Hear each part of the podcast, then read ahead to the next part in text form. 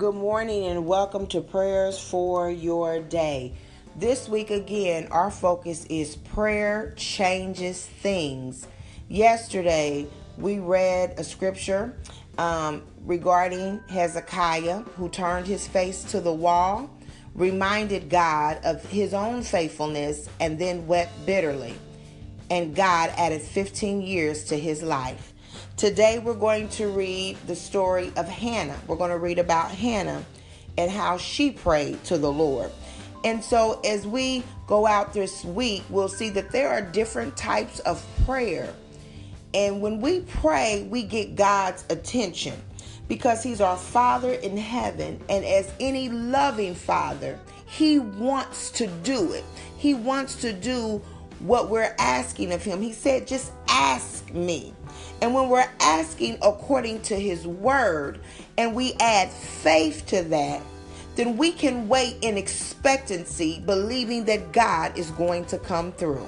So today in 1 Samuel, and I'm going to pick up right here on verse 12. 1 Samuel chapter 1, verse 12. As she kept on praying to the Lord, Eli observed her mouth. Hannah was praying in her heart, and her lips were moving, but her voice was not heard. Eli thought she was drunk and said to her, How long will you keep on getting drunk? Get rid of your wine. Not so, my lord, uh, lowercase l, Hannah replied. I am a woman who is deeply troubled. I have not been drinking wine or beer.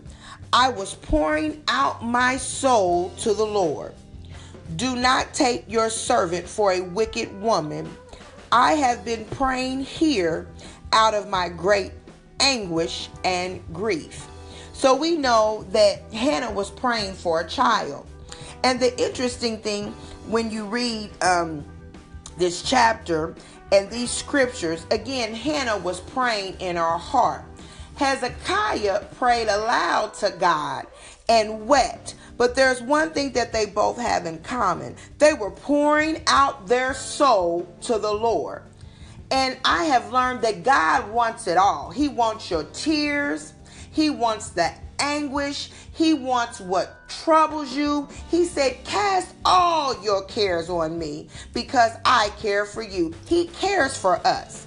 And when we pray, we have an opportunity to let him know everything that's going on with us the good and the bad, what troubles us, what worries us, what brings us anxiety.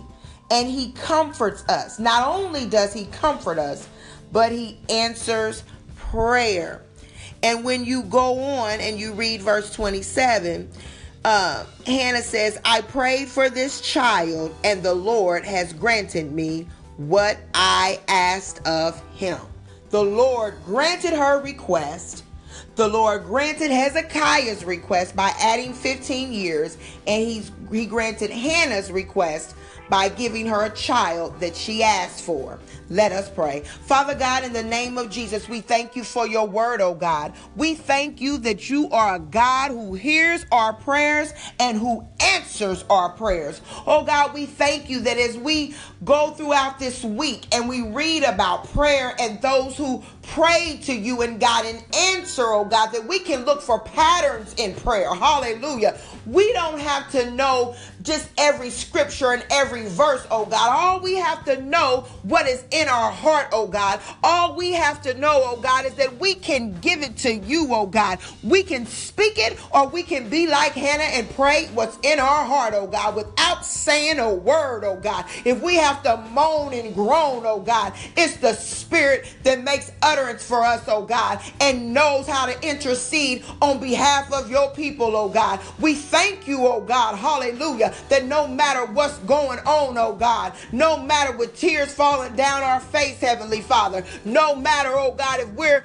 even if we have truth that's come to us, oh God, no matter, oh God, even if it doesn't look like we're going to get what we want, Heavenly Father, or what we desire, oh God, we know, oh God, hallelujah, that your word says, Seek ye first the kingdom of heaven and righteousness, and all things shall be added unto you, oh God. Oh God, you're not a respecter of persons. You just didn't add 15 years to Hezekiah's life, oh God. There's some of us that can rejoice right now in the name of Jesus because you've added years to our lives, oh God, when the doctor said they should have been gone a long time ago. They're still here, oh God. There are many of us right now, oh God, where the doctor said that the wombs were barren and no children were going to come forth, oh God, but you brought children forth in the name of Jesus. And in many cases, oh God, there may not even be biological children, oh God, but it you added according to need, Heavenly Father,